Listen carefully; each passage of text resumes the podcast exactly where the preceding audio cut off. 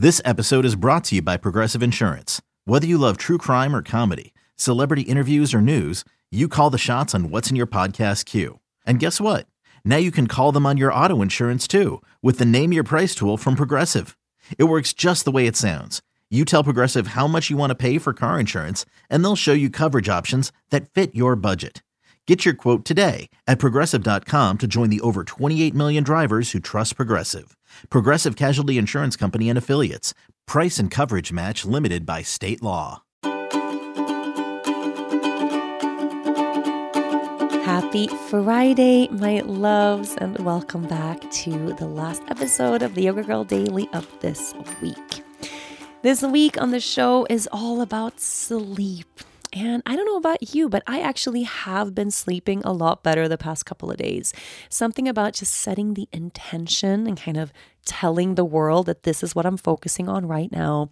And then, of course, these little practices, contemplating, meditating, finding time for gratitude, all helps us tune into a more restful state of mind. Now, today it's Feel Good Friday, so I'm going to give you a little feel good practice. And I thought today would be a really good day to focus on creating an amazing nighttime ritual. Now, an evening ritual or a nighttime ritual or a before bed ritual, whatever you want to call it, I feel like is one of those things that some people just have nailed down and it's just part of who they are and what they do. I am that kind of way when it comes to the morning. I have my morning ritual. I have the things I do every single morning when I wake up, and that comes really easy for me. But an evening ritual, for some reason, is just harder for me to stick. So I'm really going to connect today to a ritual that I feel is nourishing for me when it comes to getting good sleep. Another day is here, and you're ready for it. What to wear? Check. Breakfast, lunch, and dinner? Check. Planning for what's next and how to save for it? That's where Bank of America can help. For your financial to-dos, Bank of America has experts ready to help get you closer to your goals. Get started at one of our local financial centers or 24-7 in our mobile banking app. Find a location near you at bankofamerica.com slash talk to us. What would you like the power to do? Mobile banking requires downloading the app and is only available for select devices. Message and data rates may apply. Bank of America and a member FDIC. So, a ritual really is an intentional, mindful series of practices or movements or things that we do, all connected for a specific outcome right? With focus really being on intentional and mindful. It's something that we move through with presence, with intention, right? And the intention being getting a great night's rest, or the intention being winding down from the day, the intention being falling asleep easily. You'll set your specific intention for your ritual on your own. But defining now or today at some point what a really nourishing ritual for sleep could be like for you. Not everything works the same for all of us, but I'm going to give a little suggestion here of a couple of things, a couple of practices, a few things you can do or not do that might serve as inspiration or be really helpful. So, the first thing I'm going to say is, and we've all heard this a million times, and we're all so bad at doing this. I know we are, but it really is time that we take this super seriously. And that is turning off our phones earlier in the day.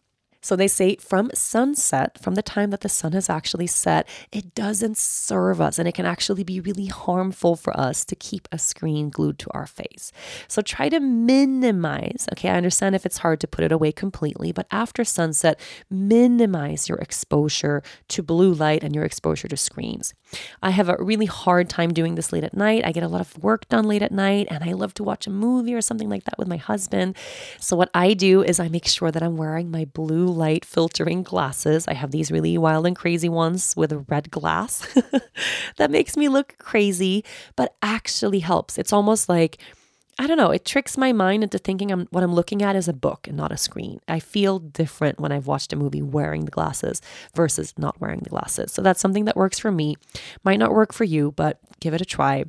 And whenever I can, just turning off my phone and opting for the book over the screen or the choosing the book over the movie, right? That is one thing we can integrate into our ritual, integrate into our routine is just turning off our phones or spending less time on a screen. And then what is something that really helps you wind down? For me, a bath. Oh, taking a bath, even if it's not a really long one, but like a 20 minute bath where I light a candle and I use a little bit of bath salt, not too fancy, not too complicated, really helps me wind down after a long day.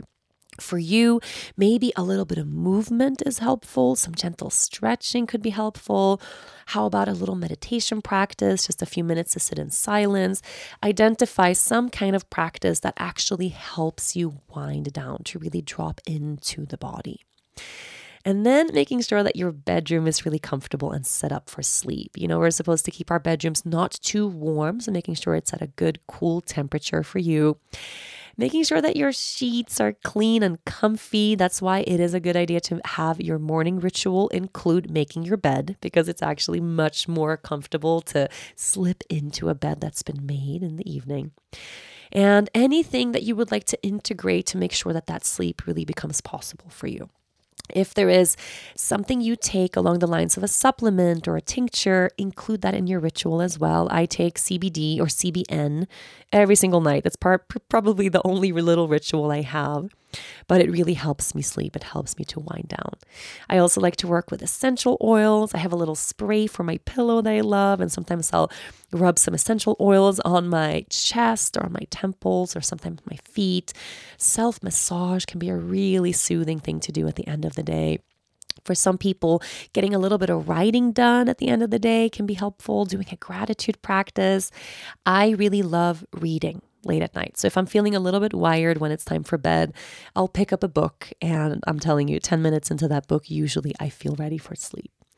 So these are all just suggestions, right? Options to choose from. Maybe for you, it's a nice cup of chamomile tea, like you have your little specifics, or getting a last walk outside, or some fresh air, or time with your dog, or something like that. But take a moment today to actually write out and define Say five steps, okay? Just five things that you can do consecutively, mindfully before you go to bed. Five things. It could be turn your phone off, take a bath, light some candles, take your CBD, and sit in silence for five minutes. Oh, that was five things. That sounds really good to me. That sounds like a nighttime ritual to me. of course, if you want your ritual to have 10 steps or three steps, you choose for yourself. But identify some practices and some things that actually can help you get a great night's sleep because we need it.